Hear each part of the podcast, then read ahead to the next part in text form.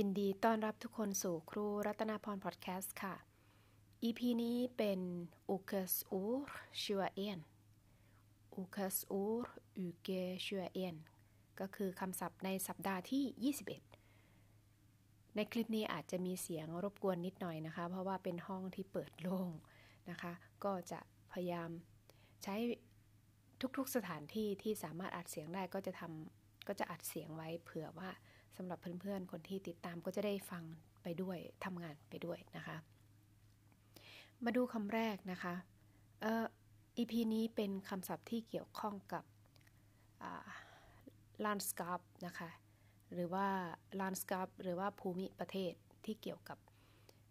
เป็นหัวข้อเกี่ยวกับภูมิประเทศที่เราจะต้องรู้จักแล้วก็เรียนรู้เป็นความรู้รอบตัวไปสำหรับคนที่ไม่จำเป็นจะต้องเรียน เรื่องของภูมิศาสตร์นะคะ ดูคำแรก en dal en dal en dal คือหุบเขา ที่นอร์เวย์เนี่ยทุกคนก็รู้แล้วว่ามันก็จะมีภูเขาสูง มีพื้นที่ระหว่างหุบเขา มีแม่น้ำ มีฟิอร์ดอะไรเยอะแยะ อันนี้คือลักษณะภูมิประเทศของประเทศนอร์เวย์นะคะ แล้วก็รอบๆก็จะเต็มไปด้วย มหาสมุทรชายฝั่งนะคะคำต่อไปคือคำว่า graver graver คือลักษณะที่เป็นแอ่งน้ำลักษณะที่มีคูใหญ่ ๆ คูน้ำใหญ่ๆเล็กก็คือเป็นที่กักเก็บน้ำได้เกี่ยวกับแอ่งน้ำนะคะคำศัพท์อื่นๆคำศัพท์ต่อไปที่จะได้ใช้ในบทเรียนนี้ก็คือ dra med sig ดราเมไซก็คือ ติดไปด้วย ติดตัวไปด้วย หรือพาไปด้วย พวกเนี้ยเขาเรียกว่าดราเมไซที่นอร์เวย์ก็ยังมีลักษณะหุบเขานะคะ เมื่อกี้เอนดัลเอนดัลหรือว่าดาลเลนคือหุบเขาต่างๆ ลักษณะหุบเขาเนี่ยมันจะมีอยู่สองแบบที่นี่นะคะ แบบแรกก็คืออูดัล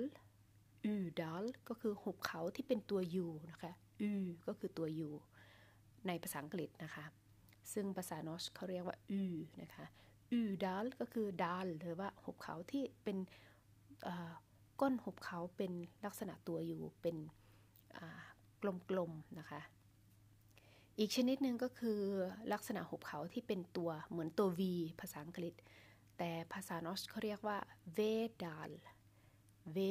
ดาลนะคะเวดาลก็คือหุบเขาที่มีตัวก้นหุบเขาเนี่ยเป็นแหลมๆลึกลงไปเหมือนตัว V ในภาษาอังกฤษ หรือว่าตัว V ในภาษานอสค่ะ แล้วลักษณะภูมิประเทศของนอร์เวย์ก็จะมีทานน้ำแข็งทานน้ำแข็งหรือว่าภูเขาน้ำแข็งที่เขาเรียกว่าอิสเปรอิสเปรอิสเปรก็คือทานน้ำแข็งภูเขาน้ำแข็ง มีคำหนึ่งที่จะได้เรียนได้ใช้ในลักษณะภูมิศาสตร์นะคะ ก็คือ screw screw ลักษณะที่มันเป็นเกลียวเกลียวเกลียวนะคะเป็นเกลียว การเหมือนอย่างเช่นอะไรก็ตามที่เป็นลักษณะเป็นเกลียว อย่างเช่น เกลียวของน็อตเกลียวของตะปูเกลียวพวกนี้ลักษณะที่มันแหลมๆแล้วก็วนๆวนๆลงไปนะคะ ก็คือ screw อีกคำหนึ่ง fyllt me fyllt me fyllt me ก็คือการเติมเต็มการทับถมนะคะ อันนี้บางทีคำศัพท์เราก็ไม่ควรที่จะแบบเออตรงเป๊ะๆเกินไป เพราะว่าบางทีภาษามันเขาเขาเรียกว่าภาษาดินได้หรือว่าเราก็จะใช้ภาษาใช้ความหมายใช้คำศัพท์ที่หลากหลายแต่ความหมายเหมือนเดิม แต่ความหมาย เหมือนกันอย่างเงี้ยนะคะ อันนี้ก็คือความหลากหลายของภาษา ก็พยายามใช้ภาษาให้มันเยอะหลากหลายนะคะ เพราะว่าบางทีถ้าคุยคุยไปก็คิดไม่ออกเหมือนกันว่าคำที่สละสวยงาม เขาจะใช้แบบไหนเช่นกันนะคะคำต่อไป net over net over ก็คือการที่ลงไปข้างล่างไปทางต่ำ นะคะ ไปทางที่ต่ำอย่างเช่น น้ำไหลลงไปข้างล่างอย่างเงี้ยเขาเรียกว่า net over ส่วนคำที่บอกว่าไปข้างบน ไปข้างสูงไปทางที่สูงขึ้นอย่างเงี้ยซึ่งจะสวนทางกันกับ net over ก็คือ up over up over คำต่อไป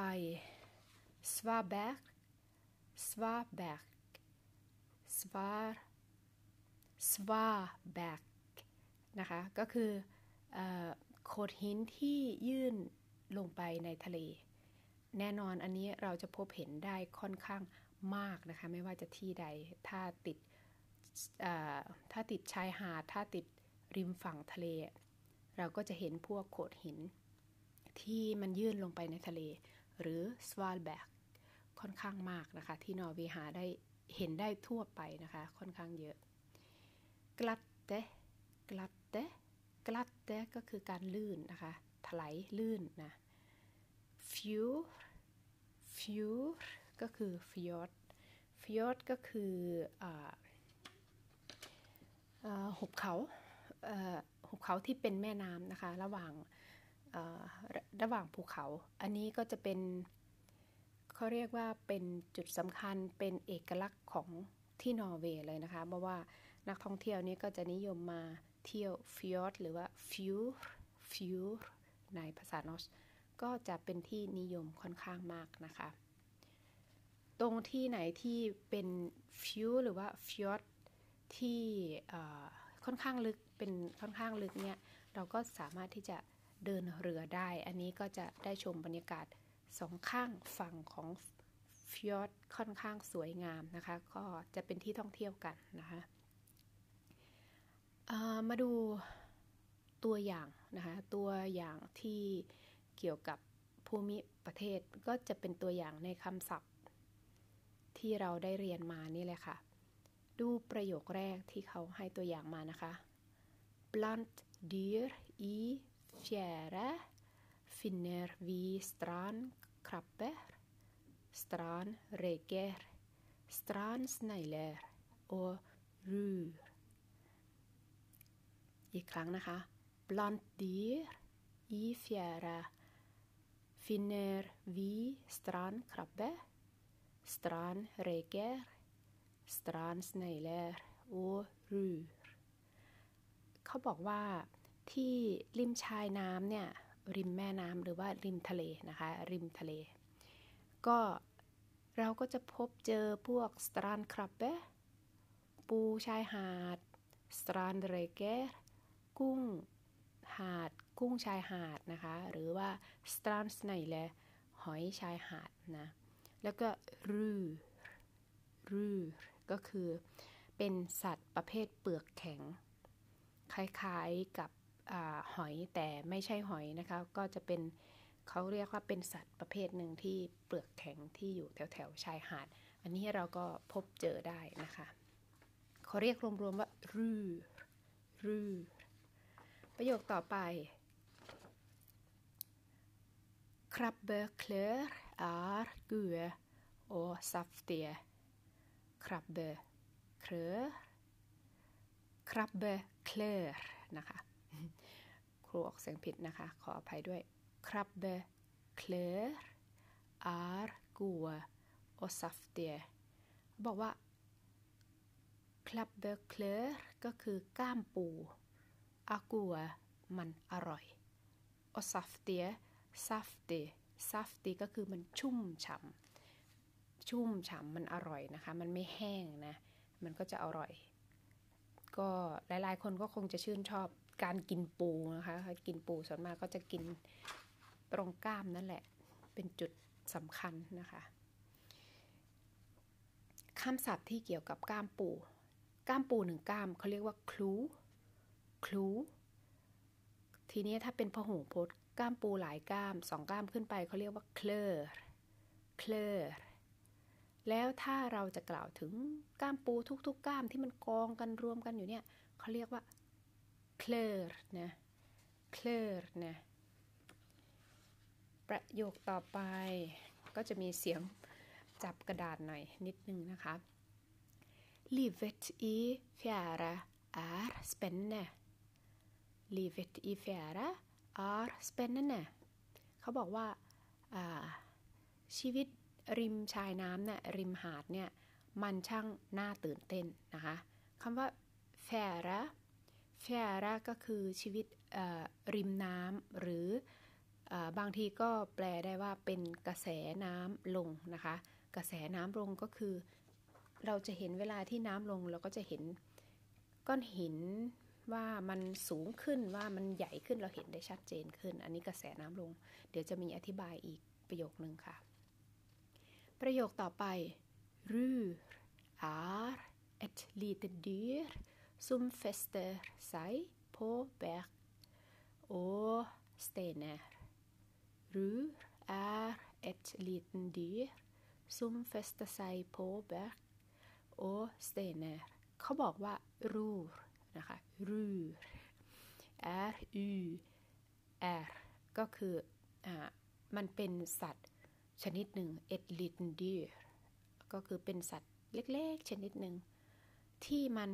f e s t e s i f e s t e s i แปลว่าเกาะนะคะ เกาะแน่นเลยนะคะ ที่ไหน på berg ที่โขดหิน og steiner และก้อนหินต่างๆ ก็ rur ก็คือเป็นสัตว์ชนิดหนึ่งที่เป็นสัตว์เปลือกแข็ง แล้วก็เกาะแน่นตามโขดหินเราก็จะเห็นได้นะคะ ก็คือเป็นพวกเปลือกขาวๆจะดูเป็นหอยก็ไม่ใช่ อันนี้เขาเรียกว่า rurนะคะ ทีเนี้ยมันมีประโยคนี้ค่อนข้างยาวนะคะ ก็ฟังฟังไปแล้วกันเนาะเขาบอกว่า Fjära är steder langs sjökanten som är däcket av vann når det er flo, eller fritt for vann når det er fjære มันจะมีสองเลดเซตนิ่งนะคะ ก็คือประโยคสำรองหรือประโยคย่อยอยู่สองประโยคย่อยในประโยคยาวๆนี้หนึ่งประโยคนะคะ Fjäre är stedet เขาบอกว่า ริมชายน้ำเนี่ยนะคะ ริมหาดเนี่ย มันก็จะเป็นสถานที่ที่ลังเชคันเตนก็ตามตามริมหาดเลยนะคะ ตามริมทะเลเลยซุมอาร์เด็กเกตอาฟวันที่เต็มไปด้วยน้ำ nor de är flod ก็พูดง่ายๆ เวลาน้ำขึ้นนะคะ เด็กเก็ตอัพวันก็คือเวลาน้ำขึ้น เขาจะเรียกว่า flu e l e f r i t for one หรือว่าเวลาที่น้ำน้อยลงหรือว่าน้ำลง เขาจะเรียกว่า fjärre นะคะ fjärre fjärre fjärre ก็คือน้ำลง flu ก็คือน้ำขึ้นนะคะ กระแสน้ำขึ้นกระแสน้ำลงอันนี้ก็คือเป็นสิ่งที่ เข้าเป็นหัวข้อในในในสัปดาห์นี้นะคะ อันต่อไป Erimit Erimit Krebsen stjeler skallet til døden uh, Strandsnelle Erimit Krebsen stjeler skallet til døde Strandsnelle เขาบอกว่าเอริมิดครปเซนก็คือปูเสฉวนส เตียนแลก็คือจะขโมยเปลือกหอยที่ตายแล้วนะคะ ก็ปูเสฉวนเนาะเขาไม่มีที่อยู่เขาก็จะไปยึดเปลือกหอยมาเป็นบ้านของเขาเปลือกหอยที่ตายแล้วตามชายหาดนะคะ ปูเสฉวนเป็นอะไรที่ตลกเวลาถ้ามีเวลานะคะ ลองไปสังเกตดูปูเสฉวนเนี่ยเป็นเรื่องที่ตลก แอบขโมยบ้านกัน แล้วก็ทะเลาะกันก็มีนะคะ อันนี้เคยดูสารคดีนะคะ ไปถ้าถ้าตรงไหนที่มีปูเสฉวนก็ลองหลาย ๆ ตัวก็ลองไปดูนะคะ เขาจะทะเลาะกันแย่งบ้านแย่งเปลือกหอยนะคะ ประโยคต่อไป Når vi har høyvann kalles det for flo Når det er lavvann kalles vi det for fjære ก็ เวลาน้ำขึ้นเฮยวันน้ำขึ้น เรียกว่าฟลูลาฟวันน้ำลงเรียกว่าเฟียระนะคะก็ก็เหมือนกันกับประโยคเมื่อกี้แต่ว่าเขียนต่างกันเฉยๆแล้วก็ประโยคสุดท้ายนะคะ Strandreker er veldig gode å spise hvis de kokes i litt saltvann. Strandreker er veldig gode å spise hvis de kokes i litt saltvann เขาบอกว่า Strandreker ก็คืออกุ้งชายหาดเนี่ย มันกินอร่อยนะ คือเราสามารถกินได้ ถ้าเราต้มมันใส่น้ำทะเลนิดหน่อยนะคะ ก็อย่าลืมทำนะคะ สำหรับคนที่ไปเก็บกุ้งชายหาด แล้วก็ทำกิจกรรมในช่วงซุมเมอร์อย่างเงี้ยนะคะก็ก็อย่าลืมลองดูไปจับปูชายหาด ไปจับกุ้งไปเก็บหอยได้ แต่การที่จะเก็บหอยอย่างเช่นพวกบลอเชลหรือว่าหอยนะคะบางทีก็ถ้าบลอเชลหรือว่าหอยแมงผู้เนี่ยต้องไปดูแอปไปดูว่าช่วงไหนที่มันเก็บได้ เพราะว่าเขาจะมี แอปพลิเคชันที่เตือนอยู่นะคะว่าเออเก็บได้หรือไม่ได้ช่วงไหนช่วงไหนช่วงที่บริเวณที่เราอยู่นะคะ เพราะว่าไม่ใช่ว่าเราจะเก็บได้เก็บเอา เพราะว่ามันอาจจะเป็นพิษช่วงนั้นก็ได้ แต่ถ้าสมมติว่าสตรันเรกเนี่ยก็คืออกุ้งชายหาดนะคะ สามารถที่จะเก็บได้ตลอดเวลา ส่วนสตรันส์ไหนแล้วอันนี้ก็ก็ลองไปเช็คดูอีกครั้งนะคะ แต่ที่สำคัญเขาหอยหอยแมลงภู่ นะคะ ที่อาจจะเป็นพิษอาจจะทำให้ท้องเสียได้ง่าย อันนี้ก็ต้องระมัดระวังต้องเช็คก่อนที่จะเก็บนะคะ โอเคค่ะ คลิปนี้ก็เป็นอีพีที่พิเศษมากอยู่ในห้องที่พิเศษอาจจะมีเสียงรบกวนนิดนึงนะคะ เพราะว่าใช้เวลาว่างมากมาอัด EP นี้นะคะ ยังไงก็ขอทุกคนมีความสุขกับการเรียนภาษานอสนะคะ อย่าลืมกดไลค์กดแชร์ให้ด้วยนะคะ ถ้าชื่นชอบในการ เรียนภาษานอสหรือว่าฟังไปด้วยกันนะคะ เจอกันอีพีหน้าขอให้ทุกคนมีความสุขกับวันนี้นะคะ สวัสดีค่ะ